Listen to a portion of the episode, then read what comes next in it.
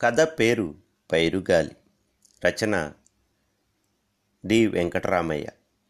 నేను కవిని కళాకారుణ్ణి. కవులకి కళాకారులకి మంచి టేస్టులు ఉంటాయి నాకు ఉన్నాయి. మల్లెపూలు కనపడ్డా మంచి కవిత్వం దొరికినా నేను వదల్లేను. అలాగే ఆవేళ వదల్లేకపోయాను. ఎదురింట్లో ఆ ఇంటి వెలుగల్లే ఉన్న చెట్టు నిండుగా వెండి పూలల్లే పూసి ఆ చుట్టుపక్కలంతా కమ్మటి వాసనల తుఫానులు రేపుతున్న మల్లెపూలు చూచి చూడలేకపోయాను చూసి వదలలేకపోయాను. నాకు కాసిని మల్లెపూలు కావాలన్నాను. నవ్వమన్నా నవ్వటం చేత కాని మా జానకి మా మేనమామ కూతురు పక్కపక్క నవ్వింది. నీకు పువ్వులెందుకు బావా? తల్లో పెట్టుకుంటావా? అని మళ్ళీ నవ్వింది. మేనత్త కొడుకు కదా అని సరసమాడింది. మా జానకిని చూస్తే మగాడెవడికి సరసమాడబుద్ధి కాదు. అందుకే నేను మరేమీ అనకుండా కాదులే నాకు కావాలి కాసిన తెచ్చిపెట్టు అన్నాను. జానకి నా మీద ప్రేమ ఉంది. కాబోయే మొగుణ్ణని కాస్త గౌరవం కూడా ఉంది. అంచేత నా మాట కాదనలేదు. ఒక్క పరుగున ఎదురింట్లోకి వెళ్ళి సావిత్రి పువ్వులు కోసుకుంటున్నానే? అని గుమ్మంలోంచి ఓ కేక వేసి వెళ్ళి చెట్టు మీద పడింది. నేను మా మేనమామ గారింటి గుమ్మంలో నిలబడి చూస్తున్నాను. జానకి పువ్వులు కోసి ఒళ్ళో పోసుకుంటోంది. ఎదురింటి దొడ్లోనే కాదు ఇంటి లోపల కూడా నిండుగా పూచిన ఓ మల్లెతీగ ఉందని నాకు అప్పుడే తెలిసింది. మల్లెతీగ తెల్లగా తెల్లటి వెలుగల్లే నడిచొచ్చి మల్లెపూలు కోస్తున్న జానకి పక్క చేరింది. జానకి నా గురించి చెప్పింది కాబోలు తల తిప్పి కళ్ళు చారడేసి వెలుగులు విరజమ్మగా నా వంక చూసింది. నేను సౌందర్య ప్రియుడిని మంచి అందం కనపడితే మరి మాట్లాడలేను. అప్పుడు కూడా కనువిందైన అందాన్ని కన్నార్పకుండా చూశాను. ఆ అమ్మాయి పేరు సావిత్రి. జానకితో మాట్లాడుతూ మధ్య మధ్యలో తల తిప్పి తిప్పనట్టుగా తిప్పి నా వైపు చూస్తోంది. తను కూడా పువ్వులు కోసి జానకి ఒళ్ళో పోస్తోంది. అడగకుండా పూచిన మల్లె చెట్టుకు మల్లె అప్పుడప్పుడు అందంగా నవ్వుతోంది. నేను పెద్ద మనిషిని. నాకు మంచి మర్యాద తెలుసు. అలాగే నిలబడి అదే పనిగా ఒక పరాయి ఆడపిల్ల వంక చూడడం మర్యాద కాదని లోపలికి వెళ్ళిపోయాను ఆ ముందు రోజునే ఆ ఊరు వచ్చాను బిఏ పరీక్ష రాసి సరదాగా పది రోజులు గడుపుదామని మా మేనమామ గారింటికి వచ్చాను నాకొక్కడే మేనమామ. ఆయనకి జానకి ఒక్కతే కూతురు. జానకి ముందు ఇద్దరు మగపిల్లలు పుట్టి చచ్చిపోయారు. జానకి తర్వాత ఎవరూ పుట్టలేదు. జానకి పుట్టకముందే మా ఇద్దరికి పెళ్ళి ఖాయం చేసేసారు మా వాళ్ళు. ఈసారి నీకు ఆడపిల్ల పుడుతుందిరా అన్నయ్య అందిట మా అమ్మ మా అత్త జానకిని కడుపుతుండగా. నీ నోటి వాక్యాన అలాగే పుట్టి బతికి బట్ట కడితే నీ కొడుక్కి కాళ్ళు కడిగి కన్యాదానం చేస్తానమ్మా అన్నాడట మా మామయ్య. మా అమ్మ అన్నట్లుగానే ఆడపిల్ల పుట్టింది. అంతే అప్పటి నుంచి నేను జానకి భార్యాభర్తల కిందే లెక్క. కూతురెత్తు బంగారం కట్నం ఇవ్వగలిగినంత ఆస్తి ఉంది మా మామయ్యకి. బంగారం ఎవరికీ చేదు కాదు నాకు అంతే మా వాళ్ళకి అంతే. నాకు సరిపడే అందగత్తె కాకపోయినా జానకి హై స్కూల్ చదువు దాటి చదవకపోయినా జానకి నా భార్య కావడం మా అందరికీ ఇష్టమే. ఇప్పటిదాకా నా చదువు కాలేదని పెళ్ళి ఆగింది. ఇంకా ఆగదు. ఈ ఏడు కాకపోతే వచ్చే ఏడు అయిపోతుంది. నాకు ఇంకా చదవాలని ఉంది కానీ మా మామయ్య వద్దన్నాడు. చదివింది చాలే నువ్వేం ఉద్యోగాలు చేయాలా? ఊళ్ళేలాలా? ఇప్పుడు నీకేం తక్కువ? అన్నాడు. నేను పెద్దలంటే గౌరవం గలవాణ్ణి. అందుకే మా మామయ్య మాటకు ఎదురు చెప్పలేదు. నేను మాటకారిని. మాట్లాడడం ఎలాగో ఆడపిల్లలతో మాట్లాడడం ఎలాగో నాకు బాగా తెలుసు. సావిత్రి జానకి కోసమని మా మామయ్య గారింటికి వచ్చినప్పుడల్లా నేనే కల్పించుకుని ఏదో ఒకటి మాట్లాడడం ప్రారంభించాను. ఆ తర్వాత సావిత్రి నాతో మాట్లాడడం ప్రారంభించింది. ఒకనాడు మాటల మధ్యలో నాకు మల్లెపూలు అంటే చాలా ఇష్టం అన్నాను. అవునుట జానకి చెప్పింది అని నవ్వింది సావిత్రి. పువ్వులు మీరేం చేసుకుంటారు? తల్లో పెట్టుకుంటారా? అని సరసమాడింది. నేను రసికుణ్ణి. నాకు సరసాలాడడం చేతనం. అందుకే సావిత్రితో నేను చిన్న చిన్న సరసాలాడడం ప్రారంభించాను.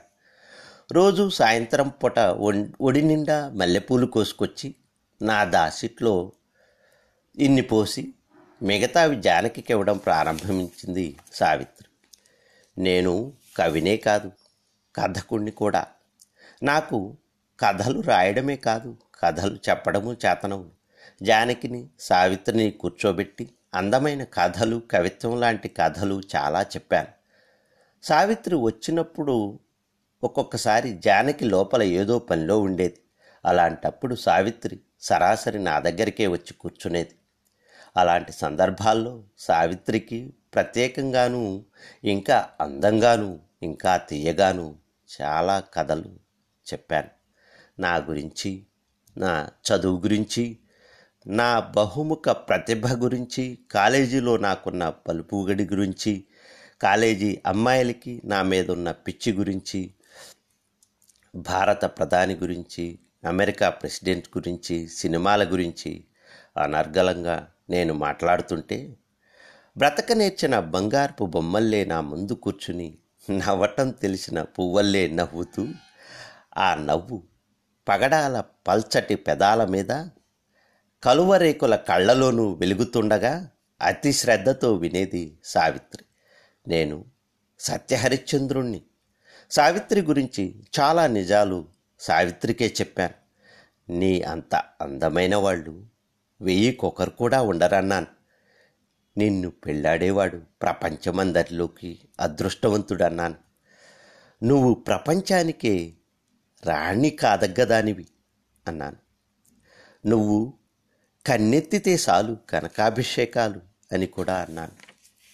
నేను అభ్యుదయ భావాలు గలవాణ్ణి. అందుకే సావిత్రి దగ్గర సమాజంలోనూ దేశంలోనూ జరగాల్సిన సంస్కరణల గురించి సాధించాల్సిన అభ్యుదయం గురించి చాలా ఉపన్యాసాలు కూడా ఇచ్చాను. స్త్రీలకి పురుషులతో సమానమైన స్వేచ్ఛ స్వాతంత్రాలు ఉండాలన్నాను. వరకట్నాలు అంతరించాలన్నాను. ఇలాంటి విషయాల్లో నాది చాలా విశాల హృదయం అన్నాను నేను అందగాణ్ణి. అందంగా ఉండడమే కాకుండా ఉన్నదానికంటే ఎక్కువ అందంగా కనపడడం కూడా నాకు చేతనం. సావిత్రికి ఏ ఏ సమయాల్లో తీరుకుంటుందో ఏ ఏ సమయాల్లో వస్తుందో నాకు తెలుసు. సావిత్రి వచ్చే సమయానికి మల్లె పువ్వుల ముస్తాబై కూర్చునేవాణ్ణి. నేను సౌందర్య ప్రియుణ్ణని ఇందాకే చెప్పాను. ప్రకృతి సౌందర్యం అంటే నాకు మరీ ఇష్టం.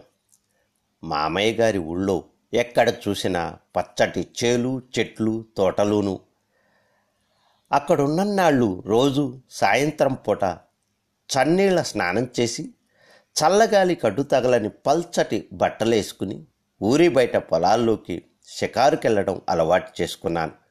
ఆ వేళ కూడా అలాగే బయలుదేరి ఊరి బయటికి వెళ్ళేసరికి పొద్దు పడమటికి వాలింది. పడమటి కొండ నిండా ఎర్ర కలువలు పూచిన కొలనల్లే ఉంది. సూర్యుడు ఎర్రగా పెరిగిపోతున్నాడు.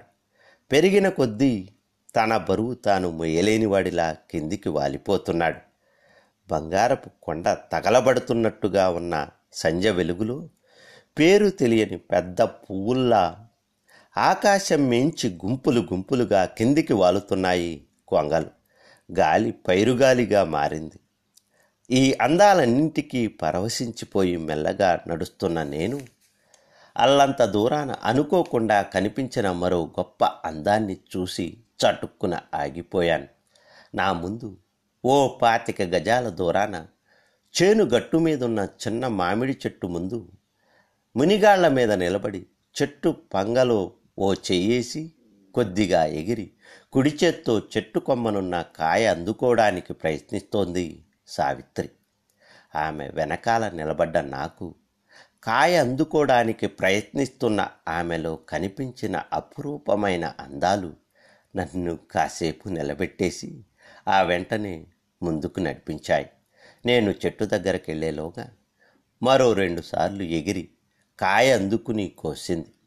నా అడుగుల చప్పుడు విని వెనక్కి తిరిగి చూసింది. నన్ను చూసి నవ్వింది. ఏమిటిలా వచ్చావు? ఊరికే అంది మామిడికాయ మునిపంటితో కొరుకుతూ. అక్కడికి కాస్త దూరాన ఉన్న దెబ్బ మీద ఇద్దరము కూర్చున్నాం. నేను మళ్ళీ అడిగితే ఊరికే మీరొచ్చినట్టే షికారుకు వచ్చాను అంది సిగ్గుపడుతున్నట్లుగా నవ్వుతూ. నేను సమయాసమయాలు తెలిసిన వాణ్ణి అంత అందంగా అద్భుతంగా ఉన్న అలాంటి సమయాన అందమైన పక్కన కూర్చున్న ఆడపిల్లతో ఎలా మాట్లాడాలో నాకు తెలుసు. అందుకే కొంతసేపు చాలా అందమైన తీయనైన మాటలు మాట్లాడాను. ఇంతలో సూర్యుడు ఇంకా కనపడ్డం మానేశాడు. ఆకాశపు అవతలి అంచు నుంచి మొహం చాటంత చేసుకుని చంద్రుడు మెల్లమెల్లగా పైకొస్తున్నాడు. పైరుగాలి మరింత చల్లబడింది. దూరాన ఊళ్ళో ఇళ్ళు మసక మసగ్గా కనిపిస్తున్నాయి. అప్పుడు చెప్పింది సావిత్రి మీకోసమే మీతో మాట్లాడదామని వచ్చాను. మరి కాసేపటికి అసలు విషయం చెప్పింది మెల్లగా. మీరీ ఊరొచ్చిన దగ్గర నుంచి మిమ్మల్ని చూస్తున్నాను మీ మాటలు వింటున్నాను. మీకు నా మనసిచ్చాను. మీకు మీ అంతస్తుకి నేను తగిన దాన్ని కాను. నాకు నాకు ఆ సంగతి తెలుసు. కానీ మీరిన్నాళ్ళుగా చెప్తున్న మాటలు వింటే మీరు నన్ను స్వీకరిస్తారన్న ఆశ ఉంది. మీరు కాదంటే మీరు నన్ను పెళ్ళి చేసుకోకపోతే నా జీవితం ఏమవుతుందో నాకు తెలియదు అంది. ఆ తర్వాత మాట్లాడలేకపోయింది. ఆ వెంటనే నేను అందుకున్నాను. నీకు నా మీద మనసుండడం నా అదృష్టం అన్నాను. నిన్ను నా భార్యగా స్వీకరిస్తే నా జన్మ ధన్యమైపోతుంది. ఇంకా ఇలాంటివే చాలా అన్నాను. సావిత్రి మొహంలో వెన్నెల వెలిగింది. నేను తెలివైనవాణ్ణి. తెలివైనవాడు అలాంటి సమయాన్ని అవకాశాన్ని ఎలా ఉపయోగించుకుంటాడో నేను అలాగే ఉపయోగించుకున్నాను. నేను వెర్రివాణ్ణి కాదు.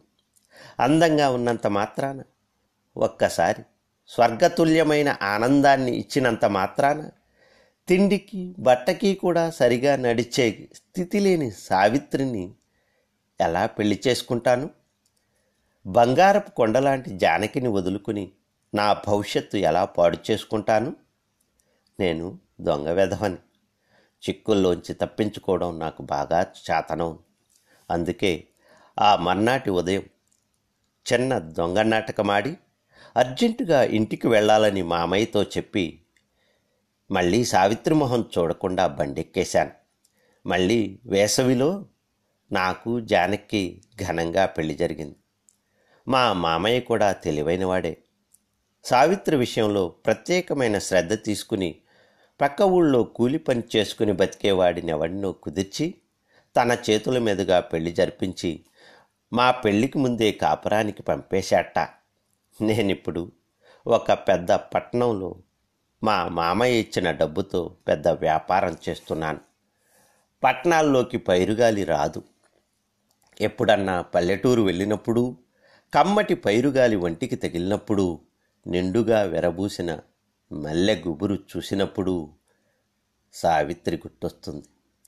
నేను మనిషిని.